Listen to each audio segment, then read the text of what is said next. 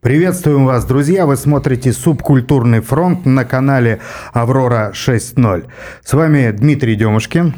И Федор Беляков. А в гостях у нас сегодня необычный гость. А, в прошлом криминальный авторитет, а нынче известный писатель, как его характеризует а, конфликтолог, автор трех бестселлеров Михаил Петрович Орский. Михаил Петрович, здравствуйте. Здравствуйте, уважаемые ведущие, здравствуйте, наши зрители и слушатели. Ваши книги посвящены преодолению 90-х, да, как сказано в, даже в подзаголовках. Ну и, собственно, вот этот образ бандита, русский гангстер, как вы сами себя называете. Скажите, за это время а, сильно трансформировался а, литературный и кинематографический образ бандита а, от реальности? То есть чувствуете ли вы себя динозавром или вы как бы ну, в, той же самом, в тех же самых условиях и пребываете просто в несколько ином качестве? Злободневный вопрос, а, потому что я очень люблю кино. И, э, конечно, э, по большей части изображения своих бывших, моих бывших коллег в кинематографе вызывают во мне глубокое раздражение. Э, чаще всего этим занимается дилетанты. Редко можно увидеть фильм, где есть подстрочник. Консультанты. Член такой-то группировки, член такой-то группировки – Э, каторжанин, он бывший такой-то, такой-то срок. В основном э, консультантами э, на таких произведениях сотрудники. подрабатывают сотрудники. И, соответственно, выясняется, что в 90-х, оказывается, мы торговали наркотиками, оказывается, мы крашевали проституцию. И единственное, о чем мы не делали, это они не употребляли по утрам младенцев на завтрак. И безусловно, я не пытаюсь изобразить своих коллег по 90-м а, какими-то Робин Гудами. Мы работали исключительно на свой карман. Но были какие-то табу, были какие-то рамки, которых мы придерживались. И э, вот э, поливать своих сограждан, в конце концов, какими мы не были, мы все-таки граждане своей страны. И э, вот, это, вот этот период лихих 90-х – он же уникален в истории России. Ничего подобного не было. Были ушкуйники, и на первых порах было казачество.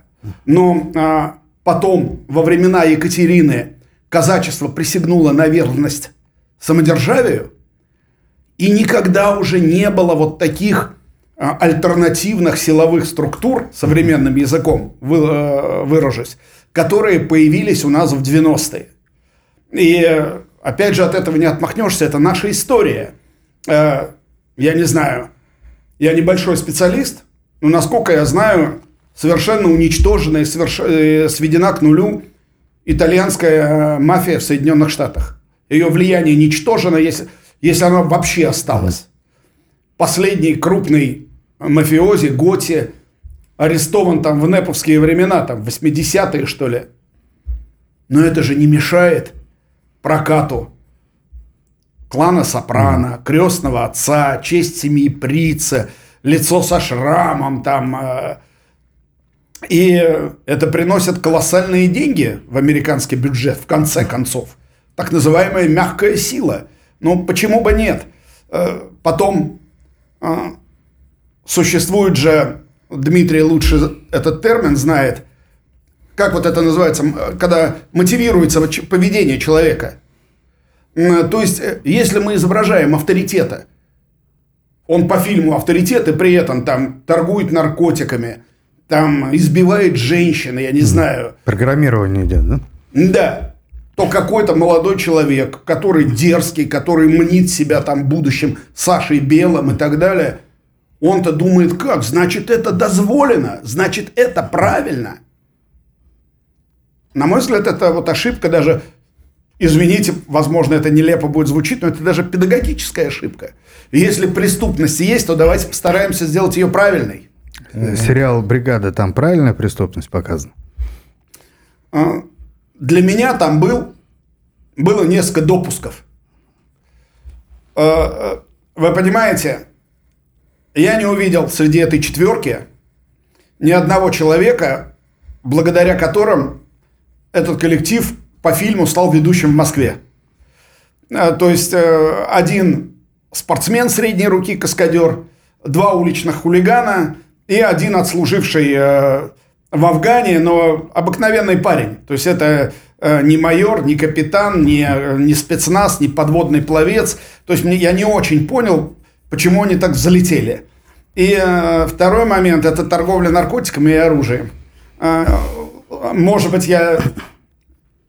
Может быть, что называется, у меня был не тот уровень, может, я общался не с теми людьми, но ничего подобного, э, так сказать, в ОПГ 90-х я не встречал. От этого шарахались, как черт от Ладана. От торговли оружием тоже? И от торговли... Ну откуда? Ну откуда вот у, у спортсменов, у каторжан, откуда у них могут быть выходы на какое-то оружие? Ага. Там они, э, ну, да, могли что-то искать, чтобы себе прикупить, воз, но чтобы там в промышленных масштабах где-то этим торговать, ну воз, как? Возвращаясь вот к образу бандита, вот если брать эпоху до 90-х годов, образ бандита для меня, как для обывателя еще на тот момент, я мало что понимал и знал в те годы. Для меня образ бандита, он был из фильма э, «Место встречи изменить нельзя». Вот э, Жеглов, Шарапов, вор должен сидеть в тюрьме. И для меня бандиты были это вот какие-то карманники, которые могли пойти на какие-то суровые преступления. Ну, я понимал, что это послевоенная такая эпоха была показана, когда было оружие еще гуляло по стране. И когда вот собирались эти банды, а потом вот я думал, что это уже какая-то такая, какая-то вот часть, которая где-то далеко, какие-то там вот карманники, которые монеткой что-то где-то вырезали. Но эпоха 90-х полностью эти представления изменила. Когда мы увидели, что бандиты, бригады, спортсмены – это люди, которые не скрывались, не наоборот кичились своим статусом, одевались, носили цепи, покупали сначала там Жигули, потом на Мерседесы пересаживались, на джипы. И уже слово «братва» у меня на районе, а я у меня Орехово, Братеево, как бы мой район, это уже стало модным. И наоборот, молодежь себя уже ни с какими карманниками, ни с какими беззубыми уголовниками, сидящими, пьющими чефир, ассоциировать не хотела. Они хотели себя ассоциировать с братвой, которая в 90-м году, когда были развал фактически государства и власть не работала, они брали на себя функции фактически власти. И есть те, кто даже до сих пор помнит эти времена и говорит, что в те времена мы открывали бизнесы, а сегодня мы их закрываем, потому что то, что с нас брали бандиты, не шло ни в какое сравнение с тем, что сейчас берет с нас налоговая и различные службы. Но с другой стороны, вот этот образ бандитов, который появился в 90-м, он же был неизбежен, его конец. Вот тогда было это ощущение? Или все равно все думали, что это время будет вечно? Потому что ни одно же государство не терпит конкуренции. Замечательная фраза. А, я там не считаю себя глупым человеком, но меня, например, понесло. И мне казалось, вот именно точно эта фраза, мне казалось, что это будет продолжаться вечно я не думал о завтрашнем дне. А, и вспоминаю, как в начале 2000-х от нас ушло целое звено. Ну, ушло, ушло. Как говорится, одни пришли, другие ушли. Месяц, другой, а никто не приходит. И как-то постепенно от 50 человек осталось сначала 22, потом 19. Один тренер ушел там, занимался парень водным поло из спортсменов, ушел в ЦСКА детишек тренировать.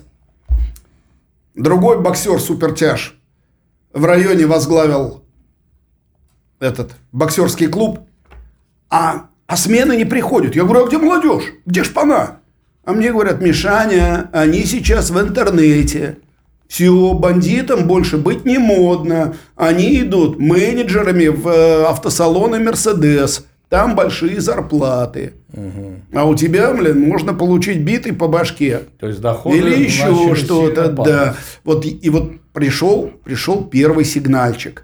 И у меня Нева была, где я э, после спортзала, у меня были приемные угу. часы. Ко мне приезжали, и я там раздавал какие-то указания, значит, кого-то выслушивал и так далее.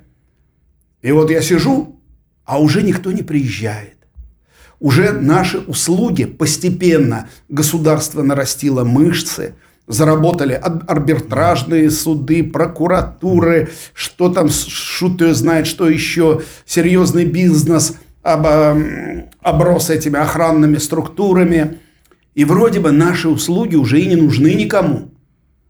А, и как-то вот долго я раскачивался, как, наверное, любой русский человек. Но в 2015-м и ситуация вот эта в стране, и любимую женщину встретил, и годы уже не те, и сказал себе, Михаил Петрович, пора-ка тебе... Писать книги. Как выразилась замечательно мне одна тамбовская воровайка в книге, пора останавливаться. Ну а вот эм, Остановившись, вы, допустим, пытались э, или планировали уйти в политику, как а, многие другие? Братва, э, уйти да. легко, братва рвалась братва к власти. не наезжала, не наезжала. Вы знаете, меня провожал на этот эфир один очень любезный человек, э, молодой человек с вашей радиостанции, и он мне задал такой вопрос, а у вас там типа, вот э, можно сейчас сказать, что Э, выходцы из 90-х сейчас во власти. Нет, это какой-то очень странный штамп. Э, мне на YouTube-канале часто задают этот вопрос, или даже не, зада, не задают вопрос, а утвердительно пишут, типа там, ну, сейчас вся там, все во власти, вот они. Я вспоминал и вспомнил троих. Борис Петрович Быков, угу. упаковали. Ныне сидящий. Да, сроку насыпали, как дураку махорки. Значит, это Анатолий Петрович, по-моему. Анатолий, а я как сказал? Борис. Извините. Угу. А, да, Анатолий Петрович Быков. Это Клементьев, по-моему, который в Нижнем Новгороде все бодался с, с Немцовым. И это мэр небольшого города, по фамилии Коняхин. Ну, сейчас и Фургалу там нарисовали. Угу. А Фургал не из 90-х, он врач по профессии. Ну, ему я, да, я специально по, по, по, почитал его биографию. Он врач по профессии. И э, вот ему пытаются прицепить эти 90-е. Угу. Я не понимаю, как он мог. Он что, днем вел при, прием э, больных, а вечером там сбитый бежал куда-то? Я думаю, что это, опять же, натяжка. Угу. Вот, то есть, по, больше никаких вот э, примеров появления ранее судимых в политике mm. я не нашел. Э, э, есть определенное а, а, одно сословие, которое сейчас очень широко представлено во власти, но я не думаю, что нам стоит об этом говорить. Ну, я думаю, что настоящие это как раз э, жулики-то, наверное, и сидят. Э, можно об этом говорить во власти. Как говорится, не пойман, не вор. Да, им, им там бандитов из 90-х, им далеко до этих ребят, которые сейчас ну, Это казнокрады, да, это казнокрады, коррупционеры, это немножко да. дру, другая формулировка. Я, я, я да, смотрю, это... вот э, у тебя он все-таки такой романтический еще остался образ бандита, и ты его несешь в себе. Какое-то какие-то правила, понятия. Вот просто то, что мы сейчас смотрим по телевизору, как забивают битами кого-то, как с подтяжка пинают прохожих, там стаями какими-то дерутся, это вот не, не с той эпохи, вот, которую ты представляешь. Вот, или, или было разное же и тогда. Э, Дима, мы с тобой познакомились э, почти 20 лет назад. Да. А, Я тоже был, уважаемый товарищ, в той самой Неве, частенько заезжал. Ты э, видел, что называется, всю жизнедеятельность нашего коллектива. Если бы ты увидел бы во мне, ты человек с обостренным чувством вот такой не, справедливости. Понятно, я, даже, я даже вспоминаю, как тебя покоробило, когда мы спустились на дискотеку в клубе, а там был то ли стриптиз, то ли какие-то эротические конкурсы, и ты со своим приятелем так, ну, тебя это покоробило. Но это был чуть ли не единственный, по-моему, момент. Ты мне ничего не высказал, как воспитанный человек. Вот. А я тоже, ну как, ну у нас арендуют дискотеку, фиг его знает кто, я не знаю, чем они там занимаются. Помещение наше, а кто там, что там за это, за молодежь. Вот. Эм, если бы тебе что-то показалось э, неправильным, не было бы такого общения, которое у нас длится на протяжении более, почти 20 лет. Э, я стремился, чтобы мои ребята э, росли сильными, мужественными. Я боролся как мог, вычищал в коллективе наркотики. Руса-бандит облика морали. Да. Да. В свое время Михаил Бакунин, известный да, аристократ-анархист, он э, брал вот это вот сословие разбойников русских за образец а, той части населения, который может создать будущее, вот это свободное, он именно рассчитывал на, на разбойную стихию. У вас и в книге вот этой, да, и в других, и в речи уже проскальзывает старое словечко «каторжанин». Это вот такое дореволюционное.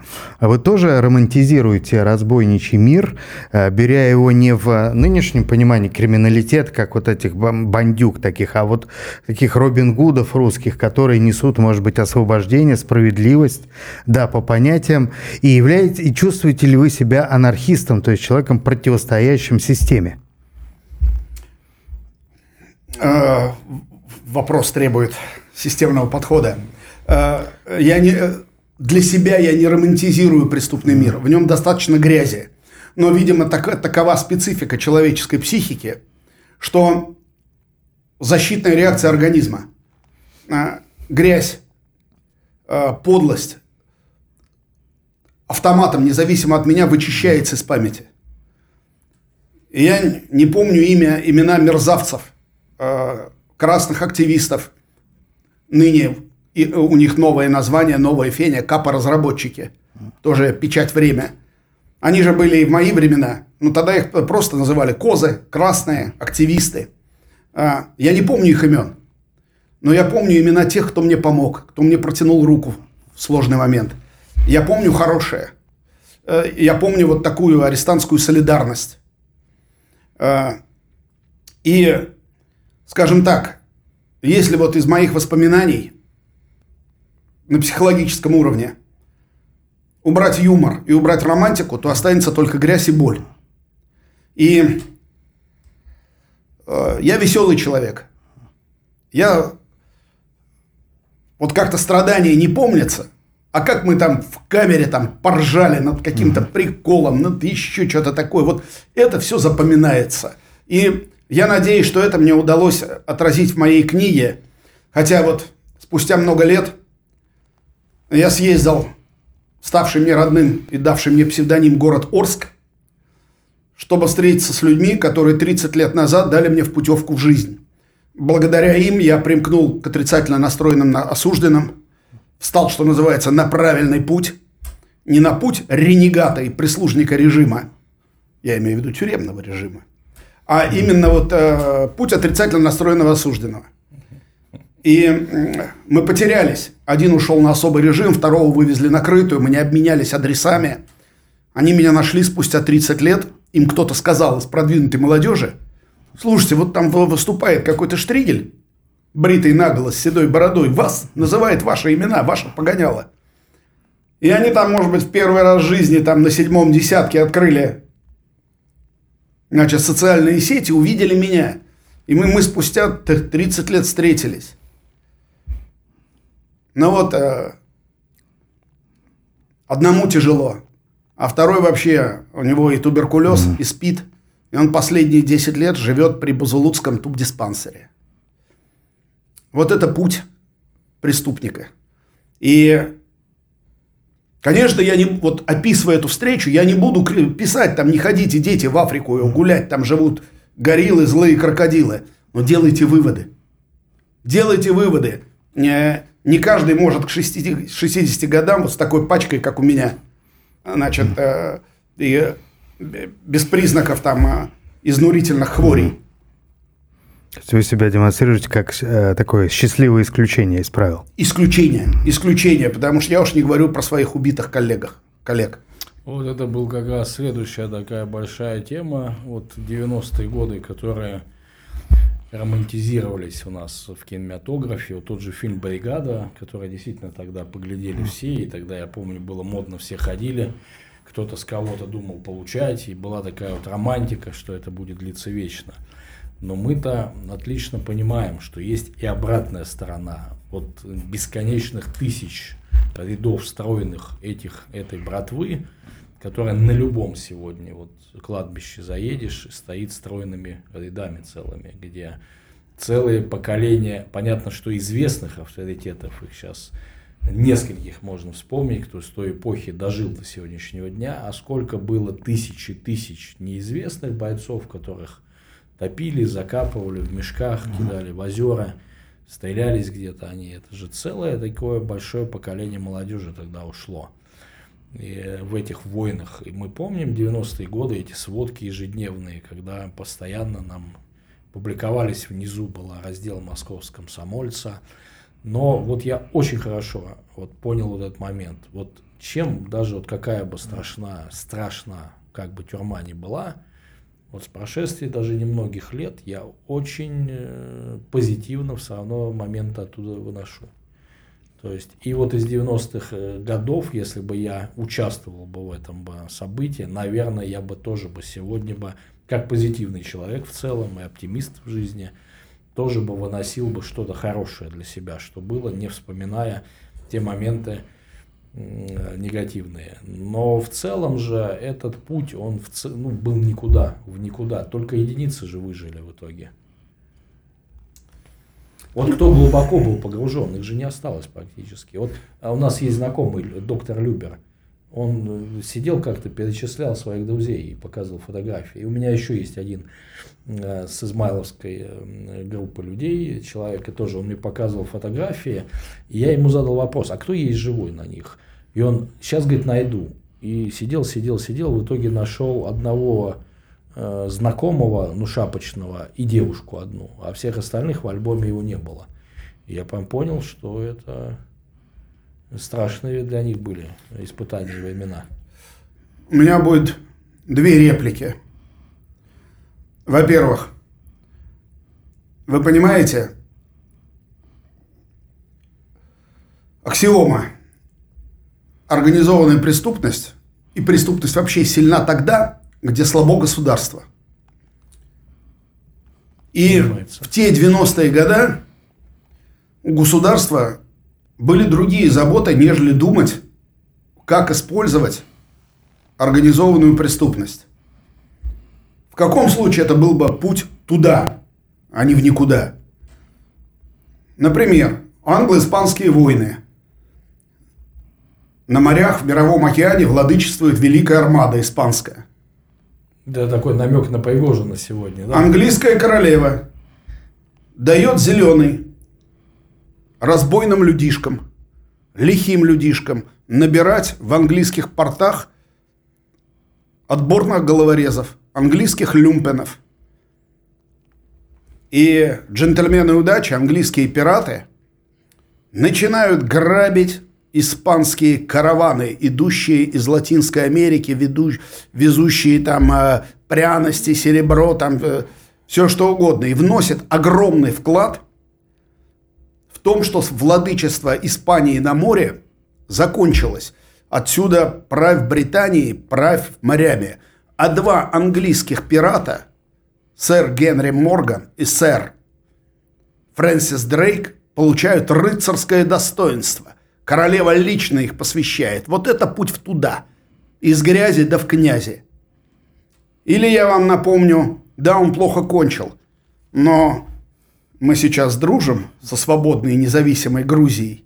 А я вам напоминаю, что своим спасением Грузия обязана бывшему урке Джаби Аселиане, который, как в песне о седоволосый боцман-кацман Боря вытащил на сцену Ильича так Джаба и Оселяне привез Шеварнадзе.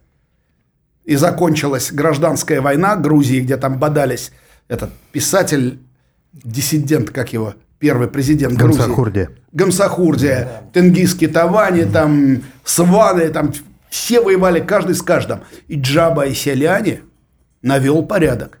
Я уж не говорю про э, таджика Сангака, который там чуть ли не 20 лет отсидел и когда там бодались вовчики с юрчиками в Таджикистане, ваххабиты со светскими таджиками, а, то чашу весов в нашу сторону склонился никто иной, как Сангак. Это грамотное использование харизматичных, волевых пассионариев в критической для государства час. Ну вот сегодня Государству однозначно не нужны никакие бандиты. Государство ввело жесточайшую статью, где за положение в преступном мире само по себе это законченный состав преступления. То есть ничего совершать не надо, достаточно, чтобы тебя признали авторитетом в преступном мире, в иерархии его, и уже получаешь там, до 10 лет лишения свободы. То есть государство говорит, что все, нам бандиты не нужны. Бандиты опять уходят вот в этот формат зон, и в зонах-то фактически их сегодня давят, потому что таких вот чисто уже черных зон, черных на сленге, где правит не режим, а где Отрицаловка, где черный да, ход, где, да. э, уголовники выстраивают систему отношений. Сейчас уже их тоже остается все меньше и меньше. И вот это вот попытка поиспользовать, может быть, вот в, с Пригожиным, когда из тюрем массово вербовали на спецоперацию людей и кидали их вот на штурмы городов. Это вот, может быть, и был формат такой использования, то есть уголовников. Безусловно. А, А, Я, а- Дмитрий, а- часто а- слушаю- А это не будет вот эта та самая сучья война потом опять? Сейчас, а, а, я а, часто слушаю твои эфиры, и у тебя красной нитью проходит непонятка, не согла... что у нас правая рука не ведает, что творит левая.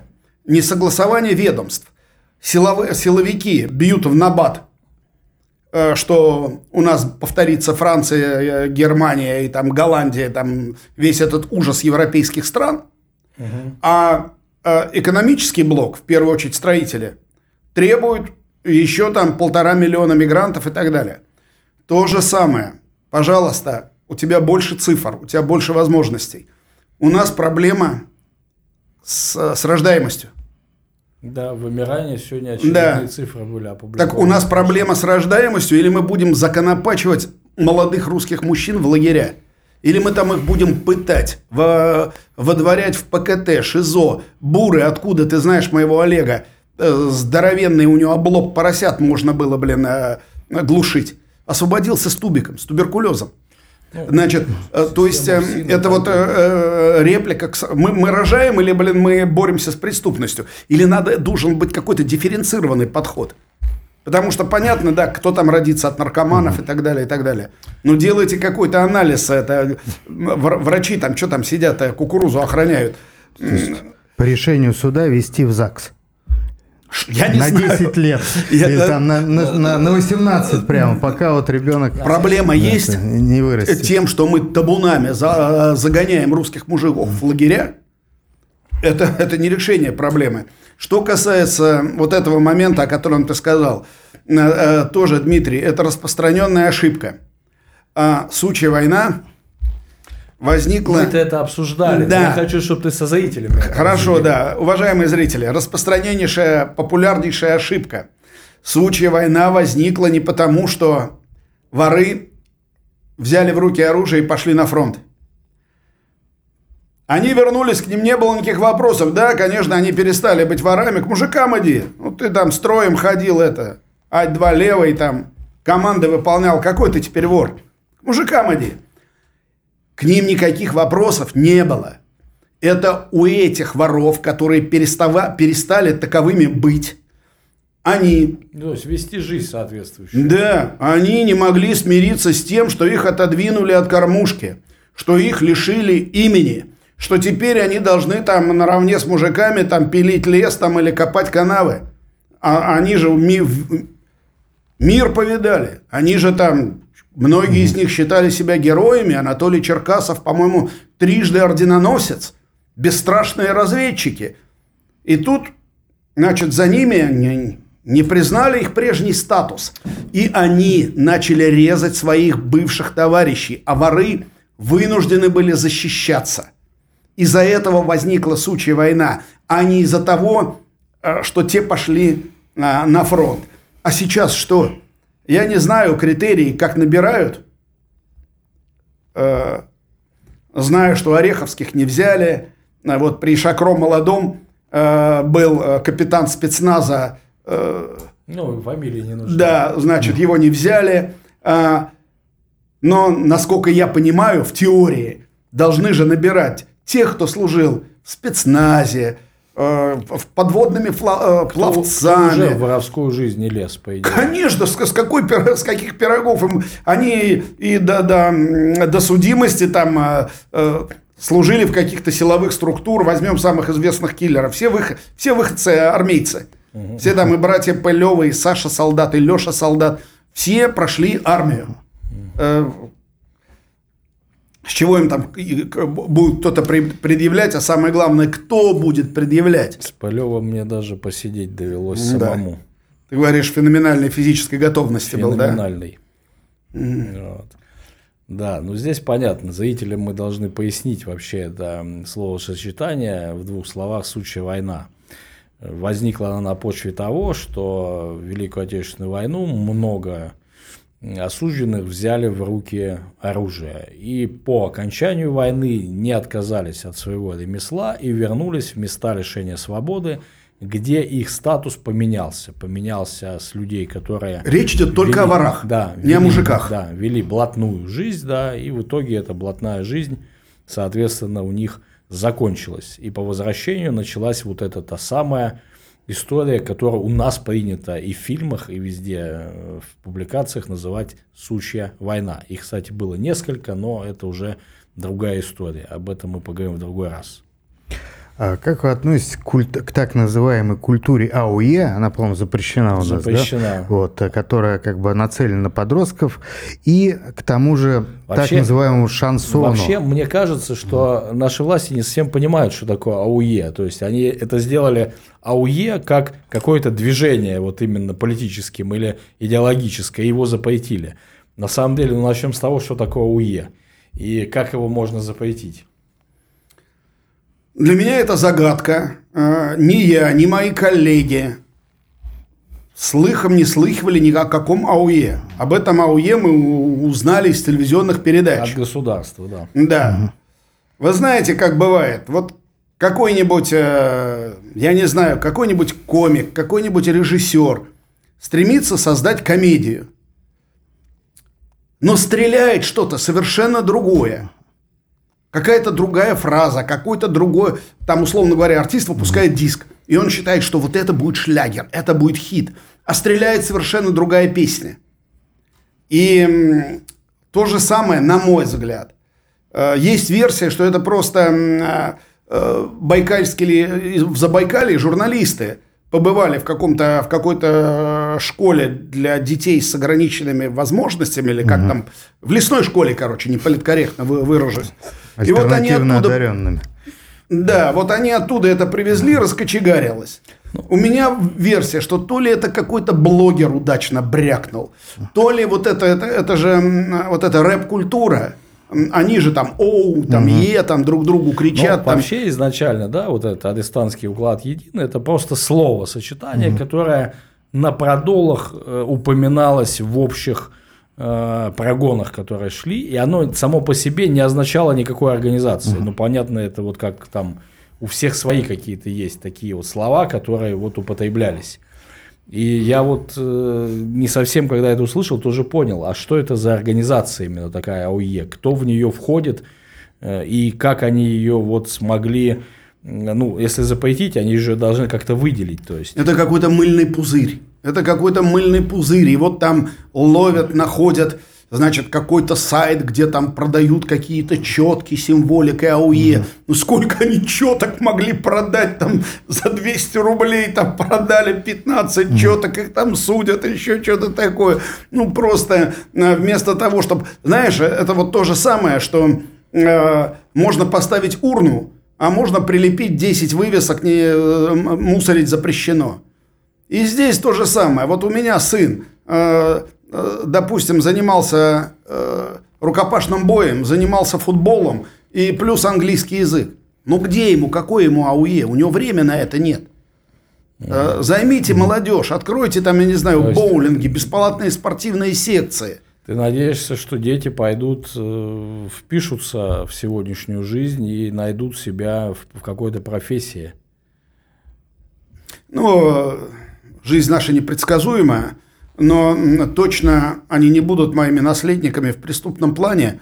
Не потому, я, во-первых, этого не хочу, но если бы, допустим, к этому была бы какая-то предрасположенность, эм, запрещать-то нельзя, нужно тогда помогать, советовать и так далее. Но, к счастью или несчастью, э, к этому никакой предрасположенности нет. У меня э, в 16 лет сын еще ни разу не дрался. На, на меня на мне в этом возрасте живого места уже не было. А он 16 лет, несмотря на долгое занятие рукопашным боем, еще ни разу не дрался. На улице, в смысле, да. Ну да.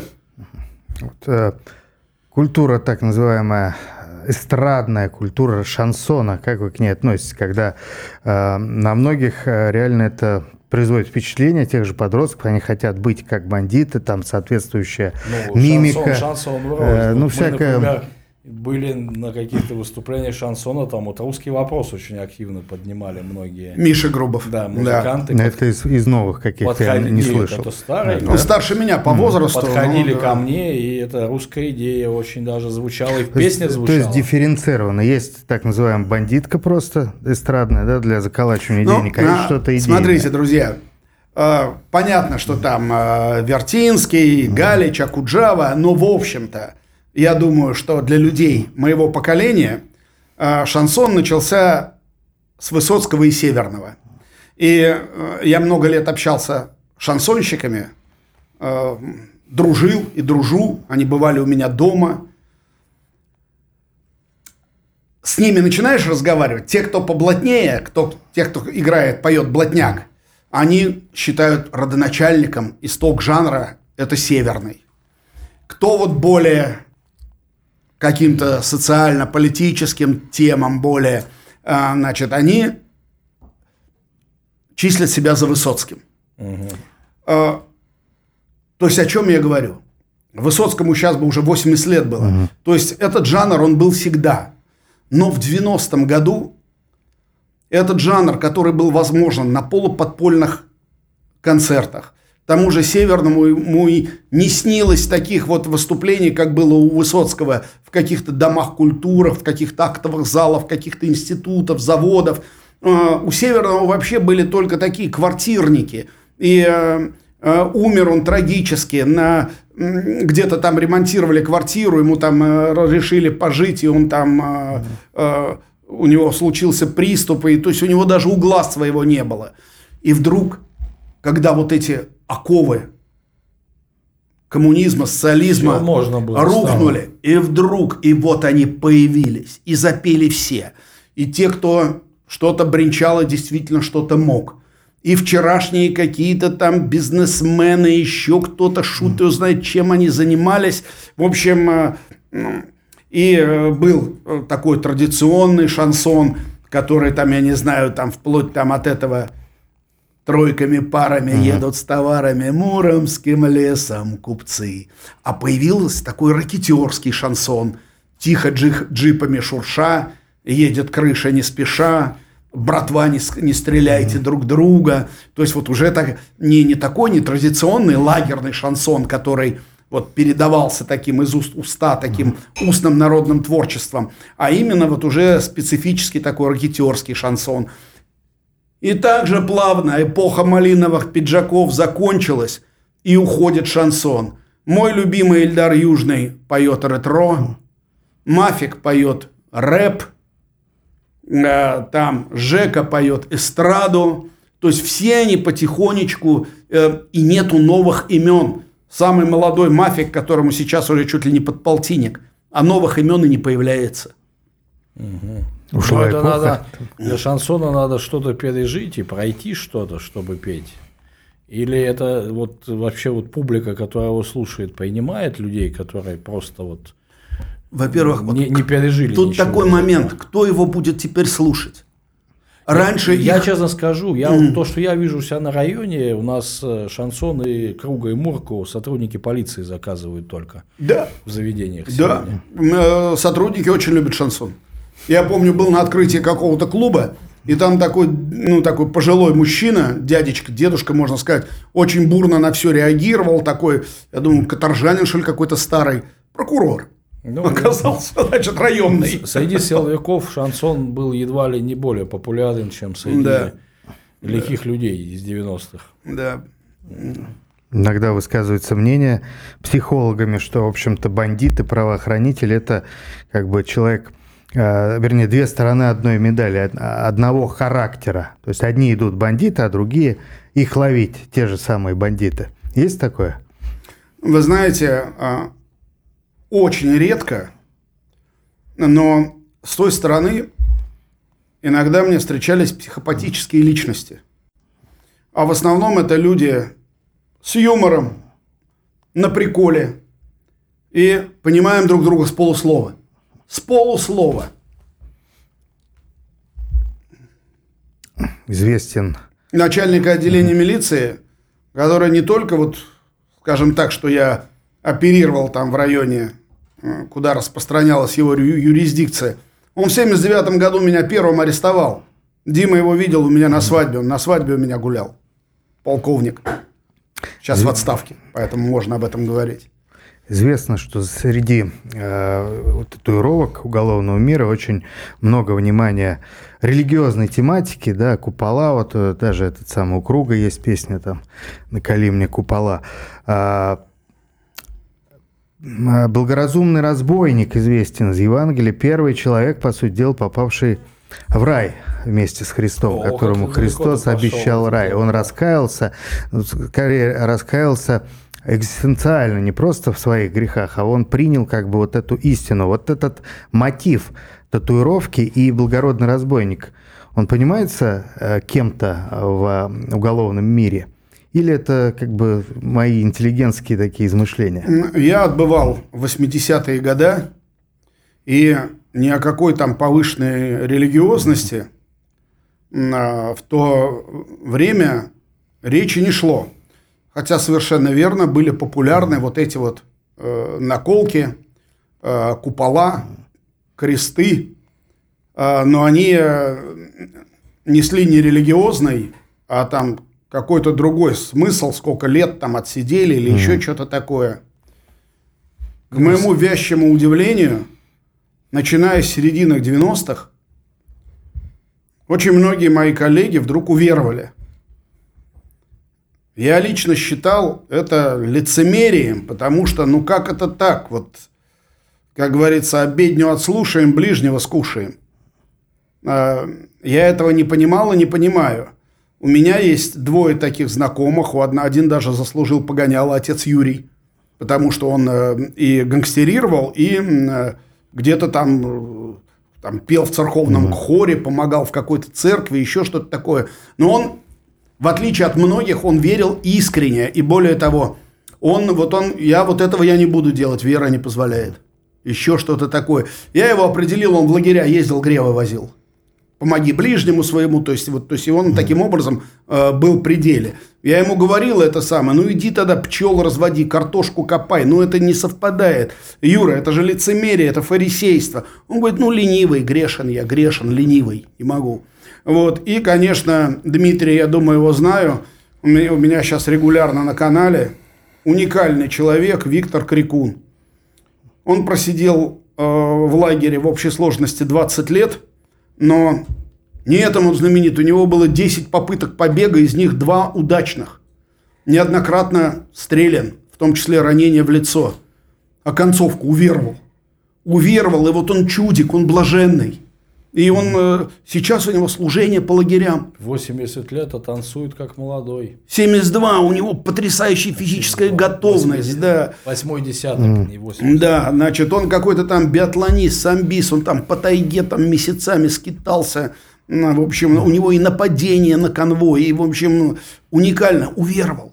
И вот с ним разговариваешь, вот он чудик. Тоже исключение, в общем-то, да? Ну, это, конечно, исключение. А так, ну, это самое. Они мне, Мишаня, надо денег заработать, то все 50, а я спецом держу Библию. Птицы небесные не нуждаются, та -та -та -та, значит, им цитаты из Библии такие, нестяжательство, нестяжательство, вот. Так. Одна молитва, Господи, прости, в чужую клеть впусти, помоги нагрести, да и выпусти. Что же, прекрасный момент, чтобы завершить наш необычный эфир – Михаил Орский, специалист по криминалитету, писатель, а, просто самый, что ни на есть, интересный человек и, в общем-то, герой лихих 90-х, которые много, многие слышали, но мало уже кто а, много а, знает, что там было на самом деле. Программу «Субкультурный фронт» вели Дмитрий Демушкин и Федор Бедыков. Поговорили о сложном, по-простому, эмоционально, ну, чтобы у вас зрители, не судите уж строго, тоже какое-то мнение и впечатление складывалось. Не бывает ничего, конечно, однозначного, но тем не менее мне программа понравилась наша. Мне тоже. Э, для всех заинтересованных лиц это не пропаганда абсолютно ничего, это скорее предостережение. И, как всегда, мы просто показали и поговорили о правде. Друзья, не забывайте подписываться на канал Аврора 6.0 и на наш канал в Дзене. Аврора Дзен. Спасибо за внимание. Мир вам. До свидания.